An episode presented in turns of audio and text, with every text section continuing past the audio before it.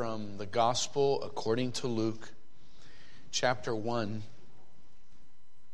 We begin reading in verse 57. We'll read from verse 57 to verse 80. Last Lord's Day, we, we remembered the angel Gabriel appearing to Zechariah and promising that he would have a son and that he would be the one to prepare the way for the Messiah. Today we will be reading the account of the birth of John the Baptist and then the prophecy of Zechariah, the song of Zechariah, also called the Benedictus, from which we will have our sermon. So, Luke 1, beginning in verse 57. Now Elizabeth's full time came that she should be delivered, and she brought forth a son. And her neighbors and her cousins heard how the Lord had showed great mercy upon her, and they rejoiced with her. And it came to pass that on the eighth day they came to circumcise the child, and they called him Zachariah after the name of his father. And his mother, mother answered and said, Not so, but he shall be called John. And they said unto her, There is none of thy kindred that is called by this name. And they made signs to his father how he would have him called. And he asked for a writing table and wrote, saying, His name is John.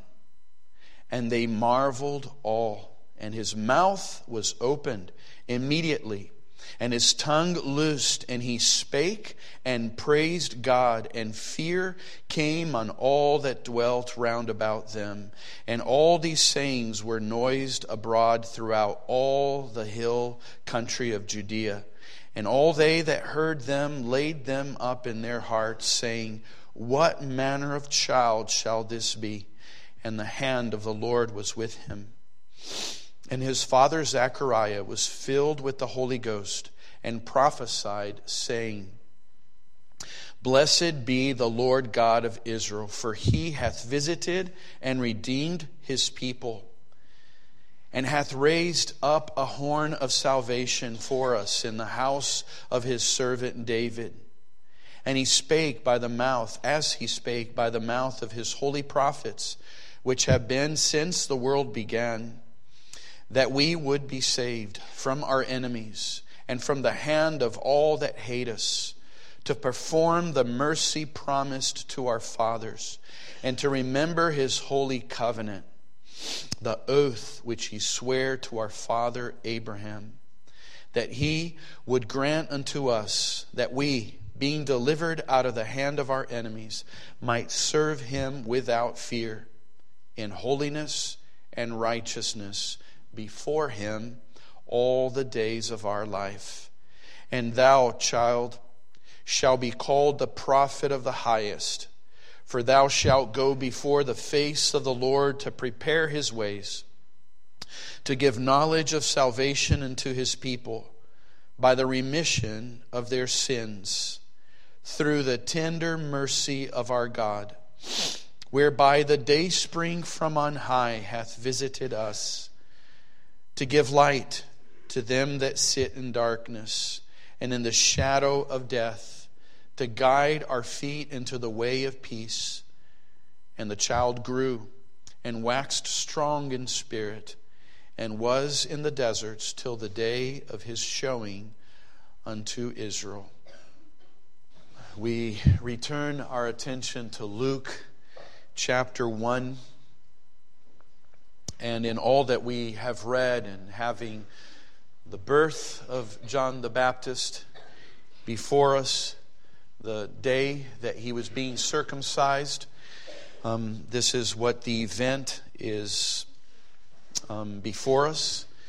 Um, Zechariah was about to circumcise his eight day old baby.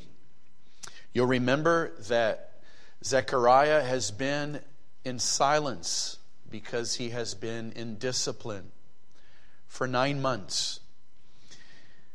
And perhaps by now he was wondering when it would be fulfilled that he would have his voice back. The angel had said that when these things were to come to, he would be able to speak again. But it's been eight days and he continues in silence. And as they are about to name and circumcise the baby, and the, the reason it was common knowledge to them to name the baby Zechariah is because this was the firstborn, and that was the practice that the firstborn son would have the father's name. But the mother already knew enough of what had happened inside the holy place, and certainly um, in these nine months, Zechariah seemed to have had the capacity to at least put down into words and writing so that the mother knew the baby's name was to be John. And when they asked the father, and because they made signs, it's implied in this that Zechariah had also learned, lost his hearing. And they, in their minds, they're not really thinking he knows even what's going on and what they're talking about. But in their making signs, Zechariah asks for that tablet and writes down. And in, in Greek, it would be John is his name. The name John comes forth first. That's what they would have seen written on the tablet before he completed the sentence. John is his name. And the reason it astonished them is that they realized that Zechariah um, was attuned to the fact that they were about to name the child another, another name, and he agreed with his wife that it should be John. But the astonishment came a few seconds later because as soon as he wrote down the name, it says in verse 64 and his mouth was opened immediately, and his tongue loosed, and he spake and praised God. So no longer do they need signs to communicate with them, and no longer do they need a tablet to see Zechariah communicate back to them. They can hear it from his very lips. And the first thing he does is praise God. And the second thing he does is prophesy unto us. He, he speaks to God, and then God speaks through him to us. That's what it means. And prophesied, verse 67. When it says and prophesied, that is literally meaning, and he began to speak the words that God has for us. And so he had his mouths open, he spoke unto God, he praised God, and then God spoke through him.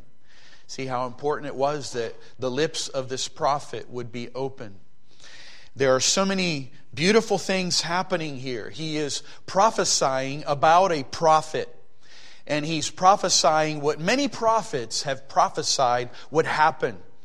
The many prophets from old Uh, namely two, especially Isaiah and Malachi, had prophesied that there would be a preparer of the way, who is John the Baptist, the little baby that he has just circumcised. And, and this little baby will be a prophet. So prophets of old have prophesied a very recent prophet, a prophet in the very arms of Zechariah. And Zechariah is a prophet who's remembering all of those prophecies and blessing his own own son as this new prophet. All of these things are happening. There are a lot of things happening even in the names of the characters. You'll remember that Zechariah means God remembers, and his wife's name, Elizabeth, means God is faithful. The name of his little boy is God is merciful. That's what John means.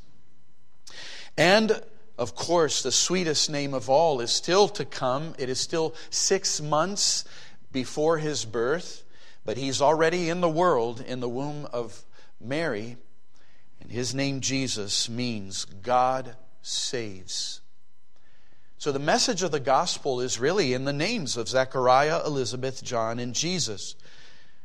And it teaches us what God was doing. God was remembering his promises, he was faithful to bring it about, and in mercy, he sent his Savior to save sinners. All of this we, we learn in the moment that the discipline of Zechariah ends. And we can even tie one thing together. It ends in the very moment where Zechariah acts in faith. It is to say then that when Gabriel said that his mouth would open in the fulfillment of all these things, the fulfillment of all these things was not just the birth of, Zachar, of John the Baptist, or else it would have been eight days ago that his voice would, would come back. But his voice comes back the moment he names him John, which is an act of faith of what the angel said that before he had doubted. And now that he manifests his confession, see, he's confessing his faith when he names him John. And so the fulfillment of all these things are so, and he speaks. So Zechariah speaking, Zechariah's faith, so that he could speak was part of the fulfillment of all these things. And it's, and it's bringing to us already, beloved, and this is where the main application to this sermon is to, to every single sermon from the Word of God, beloved. This, this is the pivotal thing that you and I must respond by faith. Without faith, it is impossible to please God. You will not be saved without faith. Your sins will not be forgiven if you do not believe. Faith is of the essence. His mouth opened the moment he trusted, or at least showed that trust. And the world saw it, and they heard it. And then he prophesied this beautiful prophecy. And we, we have in other um, years looked at this um, song of praise, the Benedictus, and we, we have seen different elements of it. We have seen the structure of this prophecy. We, we have followed it through um, verse by verse. What I, what I hope to do this year as we come back to this um, song of Zechariah is see how the, the subject of it, it, it is all about salvation. And we find in it our first point, the source of salvation, where it comes from. There's an obvious thing there, but one not so obvious when we look at the source and then we will look at salvation itself and what it is. He, he brings some very simple, beautiful summaries of what salvation is. And thirdly, we will also see something of the Savior. It's every precious part of Scripture that speak of who Christ is, is, is precious, it is monumental. And this passage contains one such expression of who Jesus is that is so powerful to hearts, especially that hurt, to hearts that ache, and who long for the light because of the dark, because of the darkness. So let us look at this hymn of praise, this Benedictus, um, what what has been called by one an exuberant eruption of praise, a cascade of exultation. This is a prophecy. Um, the, the class of prophecy that this is in is right in with Elizabeth's song and Mary's song and Simeon's song still to be coming, and, and even the angelic song when Jesus is born. It is not like the prophecies of the Old Testament. Because, see, this is a prophecy looking back to all of those and saying, those were fulfilled. What those prophecies said has happened. And, beloved, we, we need to put ourselves into the monumental reality of what was happening. You, you have to put yourself into the sandals of the Israelite people. It's not hard to do so. This is where all your studies of the Old Testament, in your own homes and through Sunday school come very precious at this time. Because do you realize the grandeur of this moment? After thousands of years, there's fulfillment. after Abraham's wanderings and Israel's first bondage. It was hundreds of years in Egypt. And then finally they, they arrived in the promised land. And then finally they had a king after God's own heart. And after many battles against their enemies. And then after the second bondage in Babylon, after the coming back and rebuilding the temple and the walls. See, in any one of those moments, people living would say it, it's forever and the promises are not being fulfilled. And then after all of that history, there's still 400 years of silence, not a single prophet who comes to say how soon the Messiah might come or remind them something of the preparer of the way who would come. No, until Gabriel comes to, to, to, to, to Zechariah and then to Mary, and these things are happening. Beloved, this is monumental thousands of years in waiting. So let us, let us see first the source of salvation. Where is salvation from? And there are two things that we can say in terms of the source of salvation. The first is the obvious thing it is of God and not of man. There have been men who have achieved some element of salvation. And there have been moments where, of course, it was God, but using men like Moses and Joshua and, and Nehemiah to, to save, as it were, all of Jerusalem so that it would have walls. But look at verse 68. It says, Blessed be the Lord God of Israel, for he hath visited and redeemed his people. Um, um, this whole prophecy is, is um, with bookends of God's visitation because on verse 78 towards the end it says through the tender mercy of our God whereby the day spring from on high has visited us. We have God the Father visiting us and we could say it is God the, the Son visiting us. And, and this shows us where salvation is from. Our Savior came from heaven so that salvation is from heaven it is something that God does for his people, not something that we achieve toward God. Not us going to God, but God coming to us.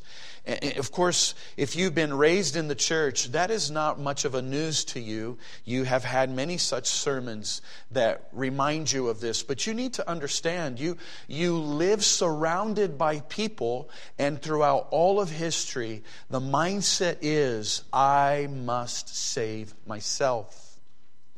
When you look at the architecture in the ancient world, all those monuments, those ziggurats, and the pyramids, and those buildings, and the obelisks, that, that is the human heart crying for salvation. And since their gods would not come to them, they needed to go to their gods. And that's how they thought they could hope to be saved. And that's why there was this desire to build something greater and higher because the mindset was we need to reach unto the gods. We need to offer our sacrifices in the pinnacle of these monuments so that our gods will hear us and will receive us. And that passed on in a, in a sinful way in the, in the minds of God's people where they felt they needed to go to high places. And even when they were worshiping Jehovah, that's why God didn't like the offerings that were made in the high places, even if they were to Him because it was people thinking they needed to go to God. And see, the temple was a manifestation where God was saying, even though the temple was built in a high place and it had an altar, but it was God who commanded that there. It was God who put his priests there. It was God who instituted the sacrifices there. And God was showing, showing with this, you're not being saved because you're coming to me. You're being saved because I come to you. That is the one difference between Christianity and every single um, um religion in the whole entire world. Ours is a religion of a God who came. The world's religion is of you trying to go to whoever God that may be, who doesn't even exist. And when the heart tries to do that, they, it's like us trying to be God, trying to save ourselves. It is a pride issue. It comes out of ignorance, but there's really no true humility there. Humility is to kneel at the foot of the cross and welcome the God who came and be lost in the wonder that you are saved by His grace. Even my faith is not my own, and even my repentance is not my own. The only thing I bring are my sins that I leave at the foot of the cross. And with my empty hands, I cling to the Savior who came to me. Salvation is of God, not of man. That's the first thing we can say in terms of source, but there's a second thing, and, and, and it's, it's not the most immediate that we think of, but we can realize it is through, through a theological logic we can see that this is also the source of salvation. It's not a, a, second source, but it's thinking this way if God is where our salvation comes from, where does our salvation come from? From the heart of God.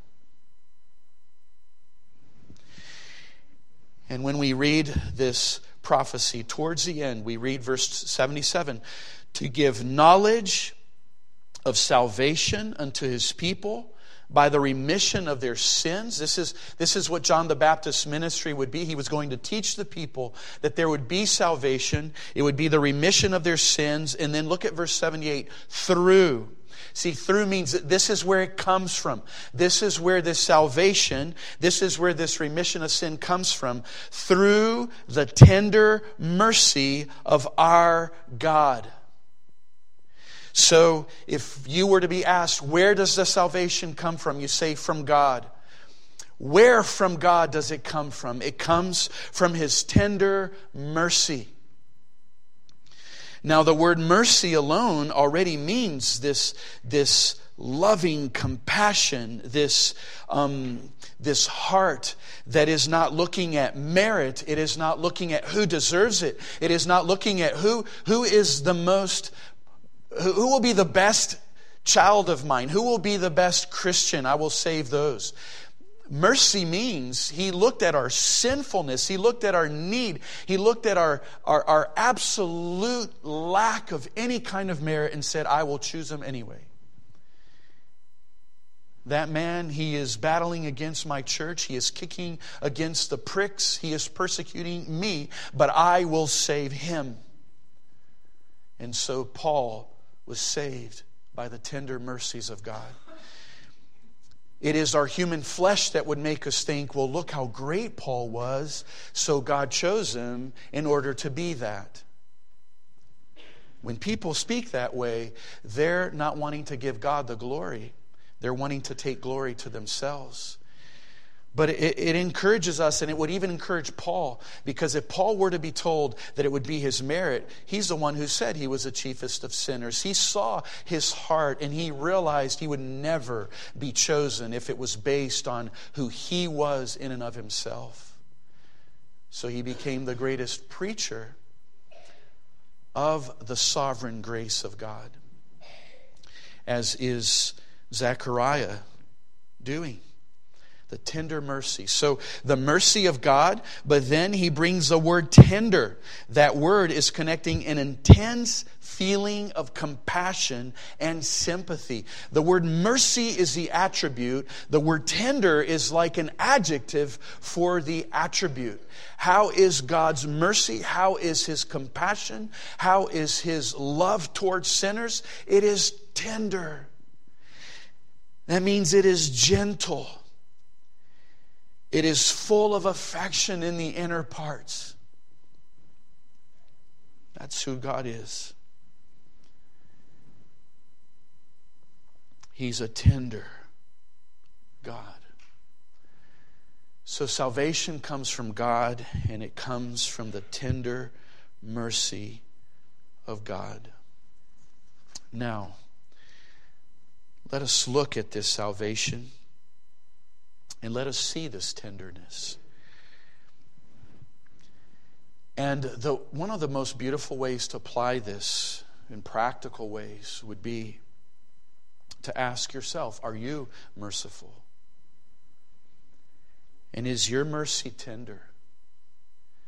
See, beloved, we, we know we're supposed to be merciful, but we're supposed to be tender in our mercy. And this is what the world needs in order to see Christ in us, because that is who Christ is. He is a tender, merciful Savior. And let me begin to show the tender mercy of God in His sacraments. Think, beloved, how tender this is.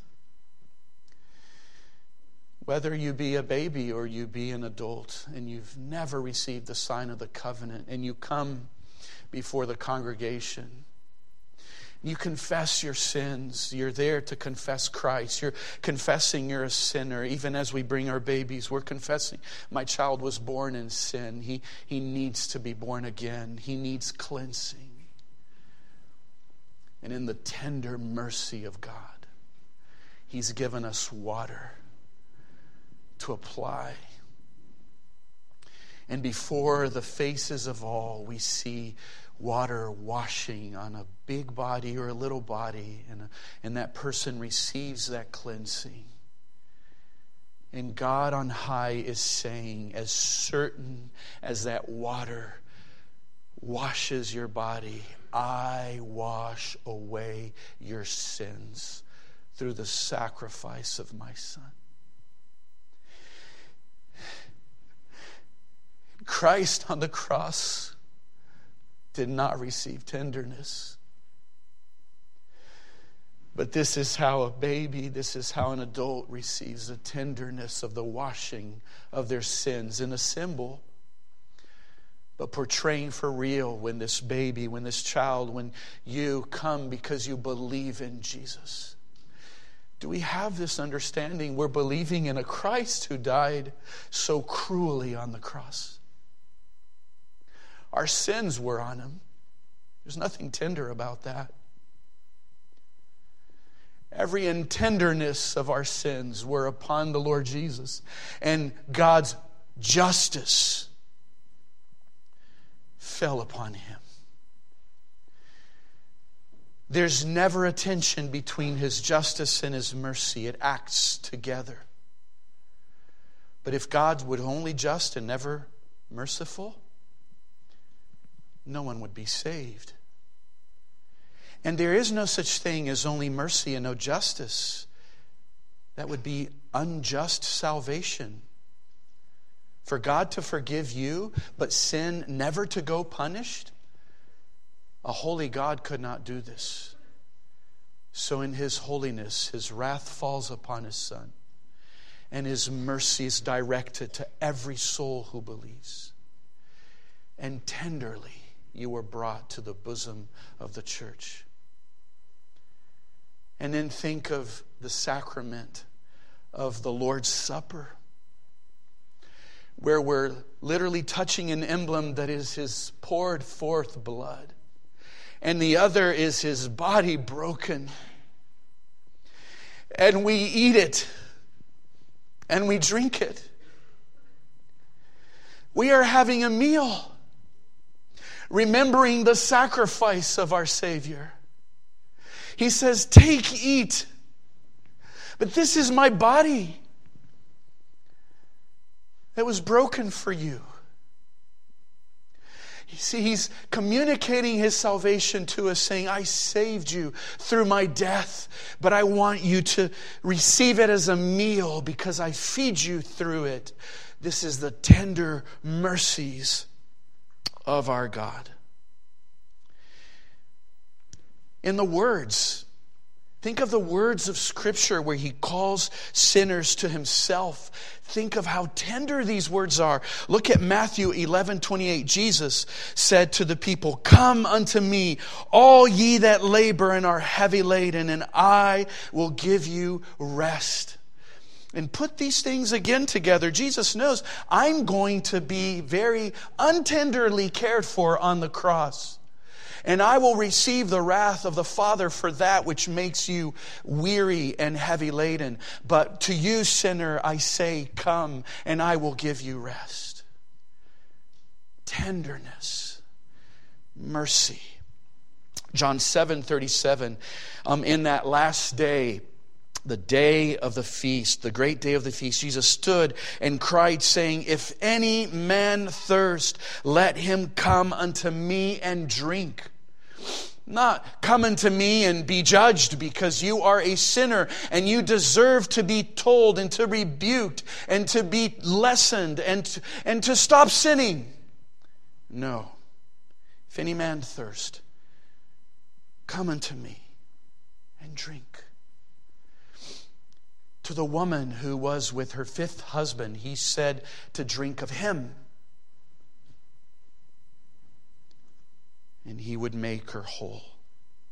Isaiah 55, 1. Look at the tender mercy in these words. Ho, everyone that thirsteth, come ye to the waters, and he that hath no money, come ye, buy and eat. Yea, come, buy wine and milk without money and without price.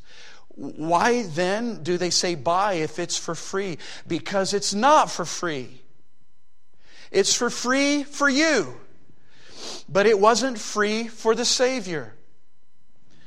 For you to have this milk and this honey and this wine, Jesus had to suffer an eternity of suffering on the cross.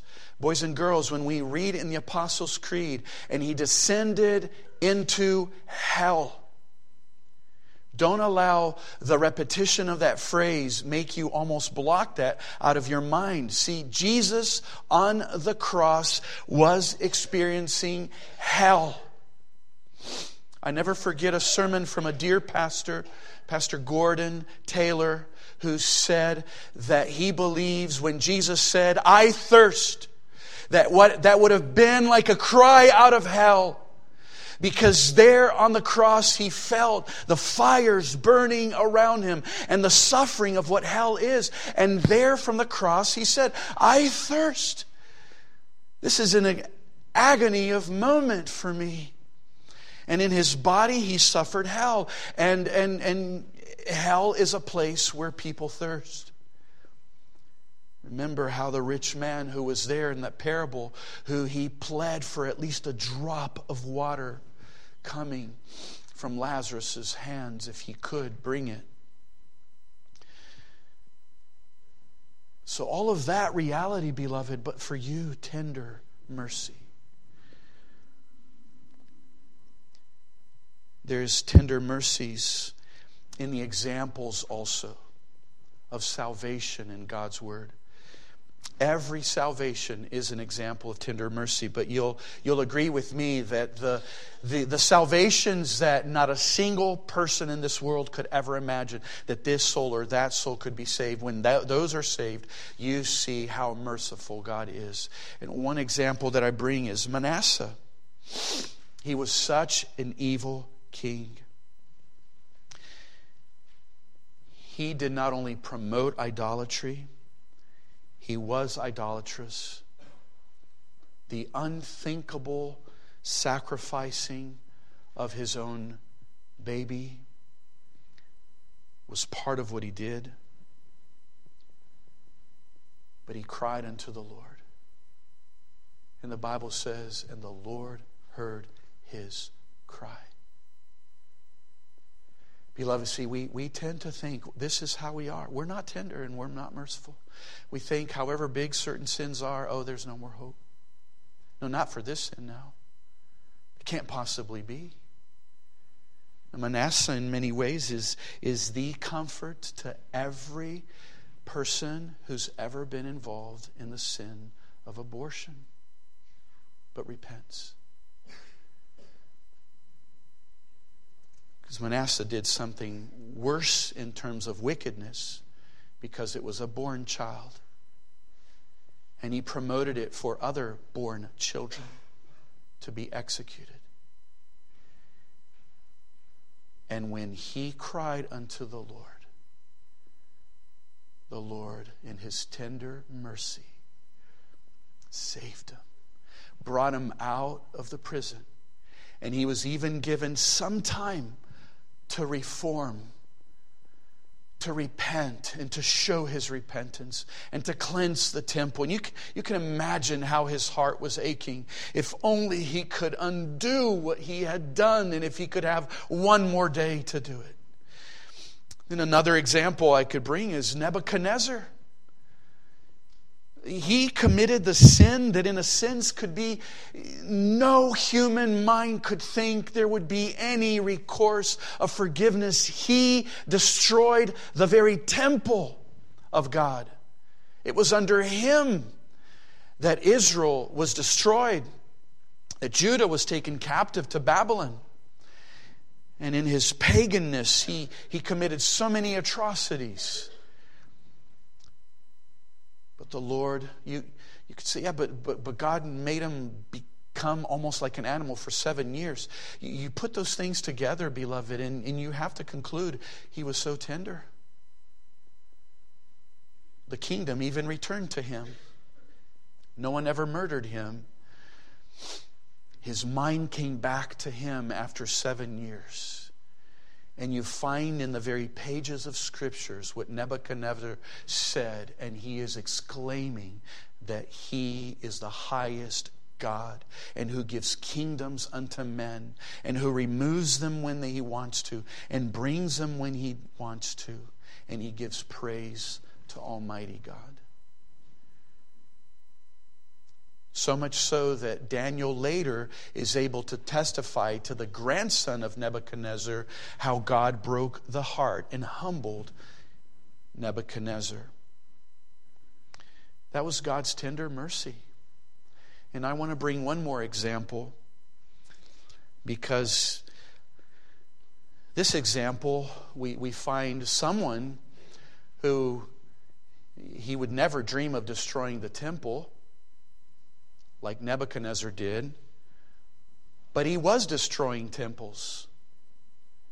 Because when Saul presided over the stoning of Stephen, Stephen was filled with the Spirit, it says. Stephen was the temple of the Holy Spirit. And Saul approved of the people who were casting stone upon that man, Stephen. And in, in, a, in a biblical sense, you could say that that was a greater sin than destroying the temple made with hands. He was destroying Stephen, who was a bearer of the image of God and of the Spirit of God. And Saul couldn't care less, and he wanted him dead. And then he went and, and, and, and caused havoc in the church, and putting other people in prison and presiding over other people's death. And what did God do? When Jesus comes to him, do, do you notice the tenderness? Saul, Saul, why do you persecute me? You are kicking against the pricks. And Saul says, What will you have me to do, Lord? What a tender conversion. What tender words. So we've seen the source of salvation. It is God, it is a tender mercy of God. But let me go to our second point salvation. What is salvation? We'll begin by, by looking at what it is. What is it specifically? And, and the reason this is important is because Everyone's so confused about salvation, and throughout all the ages, people have been confused, and even God's people. The reason they didn't accept Jesus as Savior is because they were wanting a political Savior, they wanted a political salvation. And when we read what Zacharias says in verse 74, it could sound like he was a little confused about this too, but we can see where this where this is resolved. He says in verse 74 that he would grant unto us that we, being delivered out of the hand of our enemies, might serve him without fear. Well, to be delivered out of the hands of our enemies. The people in those days were under Rome. Could he mean that all they need is salvation from Rome? No. Zechariah knows that this Savior is not going to come for a political salvation or an economical salvation. He's coming for a spiritual salvation. We know it's spiritual because um, in verse 75, we begin reading there and we see that Zechariah understood this. He said, In holiness and righteousness before Him all the days of our life, that, that we may serve Him without fear in holiness and righteousness. And then He looks at His little child and says, And thou, child, shall be called the prophet of the highest, for thou shalt go before the face of the Lord to prepare His ways, to give knowledge of salvation. So, so what will be this salvation that this John, your baby, will speak of? Unto his people by the remission of their sins. That's what salvation is. In a summary, in this prophecy, salvation is the forgiveness of sins, to have your sins cleansed, pardoned, remember no longer by God. Remember, we've seen a while back a sermon on all the figures and how many figures there are more than 16 figures of forgiveness, pictures of how God forgives us. As if one picture is not enough, God gives us another one that he erases sin, that he blots out sin, that he throws sin away as far as the east is to the west, that he throws sin in the deepest of the seas, that he covers sins, that he turns away from sin and sees it no longer, that sin is like a debt, and he, and he cancels that debt. He says, You don't have that debt anymore. My son paid for it on the cross. That he takes sin and removes it, sends it away. That's what salvation is it is spiritual, it is sin being removed. And so, if sin is removed, you are made right with the God whom you were wrong with. You are made right with the God whom you were in rebellion against. You are made right with a God who you were in enmity against. We were enemies of God, but when He forgives our sins, He's showing that He's no longer an enemy and He makes us to be at peace with Him. That is salvation. Now, I want to go to our third point and look at the Savior. Now, we've said, of course, to some degrees, some things about the Savior but there's a few more to say. In, in the very metaphor that is used if we go back to verse 77, what will be the men be saved? That, that's why he baptized. That's why he went to the waters. That was a big picture of the forgiveness of sins.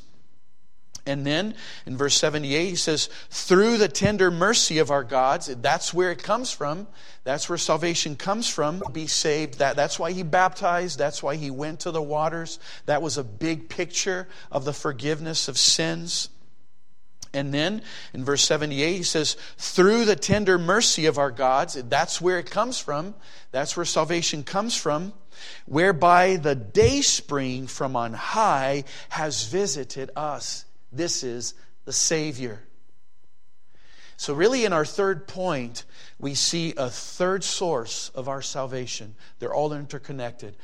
Where does your salvation come from? From God. Where? From His heart of tender mercies. How, how does that happen?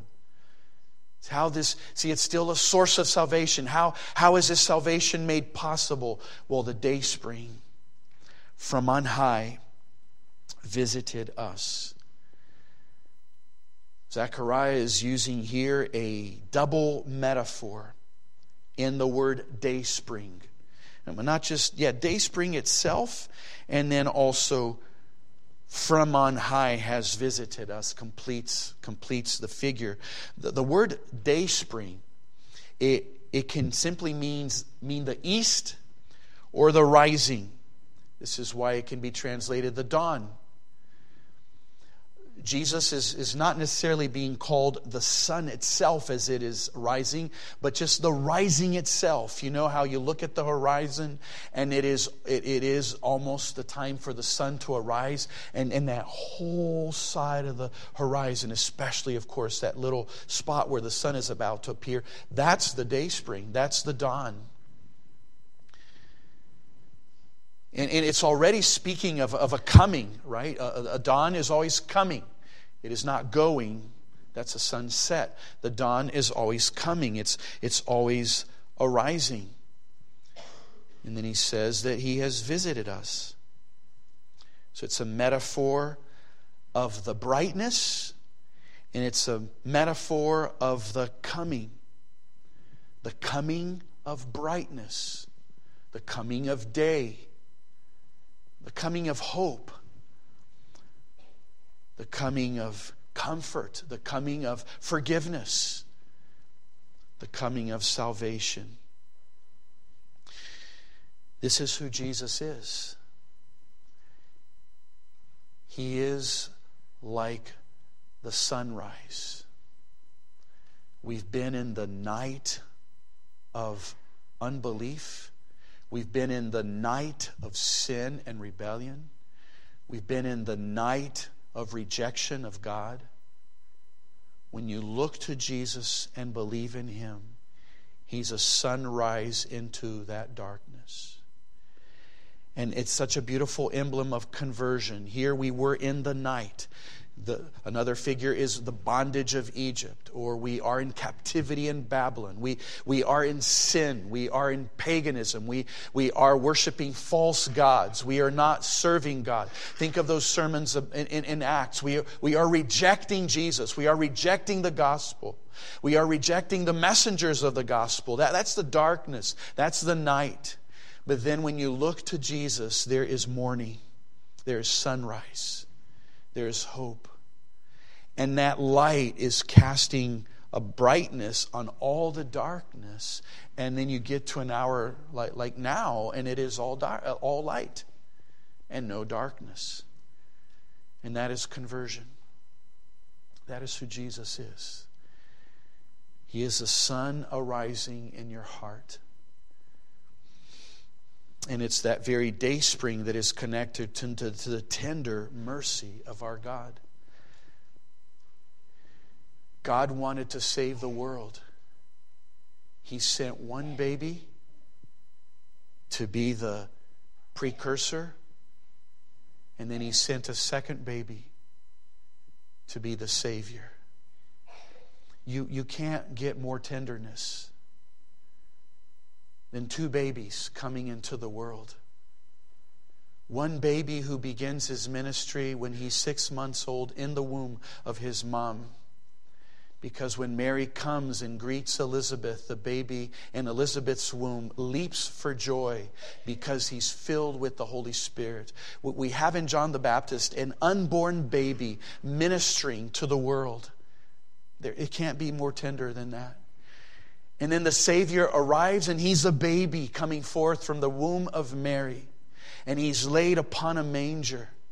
And angels come to announce to the shepherds, and, and they come to visit the baby that was born, the Savior of the world. It can't be more tender than that. But you, the contrasts are always there, and at the end of his life, they nail him to a tree. I can truly say, I'm not exaggerating. In these things, it's so encouraging to know we're, we're not supersensationalizing anything. From the most tender of moments, God made flesh, to the cruelest of moments, Christ crucified. The wrath divine falling upon him. And in his tenderness, he says, Come, Drink of me if you're thirsty. Come to me if you're leery and weary, and I will give you rest. When people hear the gospel, they're only not saved if they reject the invitation of such a tender Savior. And let me end with the illustration that is in the text. In verse 79, in essence, it's a little illustration. He ends saying, To give light. So here's a sun that arises, and see, it gives light to them that sit in darkness and in the shadow of death, to guide our feet into the way of peace. So it speaks of the sun rising. The picture of the day spring is in our minds, but it speaks of these people in the plural because it says um, to guide our feet in the way of peace. It's, it's like there are these people who are travelers, and, and the night has come upon them. And, and as you know, in many of the places in those days in the Middle East, you do not travel at night. There are dangers at night. There are thieves, there are wild animals, there are precipices, and, and you have to stay still. The night makes you paralyzed, as it were, and you have to wait. There's fear, there's mystery, you're scared. If you have little babies and you're traveling, can you imagine the heartbeat of a mother when they hear the, the hissing, maybe, of a serpent in the wilderness? So, this is where these people are. They're in the shadow of death. This is what this world is, beloved. It, it is like a valley of tears. It is full of darkness. It is full of sadness. But then Christ came. And He is the one who gives light to them who sit in darkness. And see, they're able now to start their trek, and with their feet, they go on the way of peace so that every single Christian in this world, even as we are met with challenges and sad things and events that break our hearts, that remind us of the darkness of this world, we have the light of the day spring in our hearts and this is why it matters as believers comfort one another as we point each one to this merciful Savior, to this day spring who has come from on high and visited us. It brings light and it brings warmth and it brings comfort to the hearts of God's people. And we continue in this pilgrimage of this world in the way of peace. We're not paralyzed because we're not in darkness but those who are unsaved, those who are lost, are in darkness. And beloved, if, if you are one such traveler in this world, do not use the lights of this world. The world tries to give lights, it gives self helps, it gives philosophical kinds of lights. It looks at false religion as if it were lights. That only makes it darker. Look to the day spring who has visited us.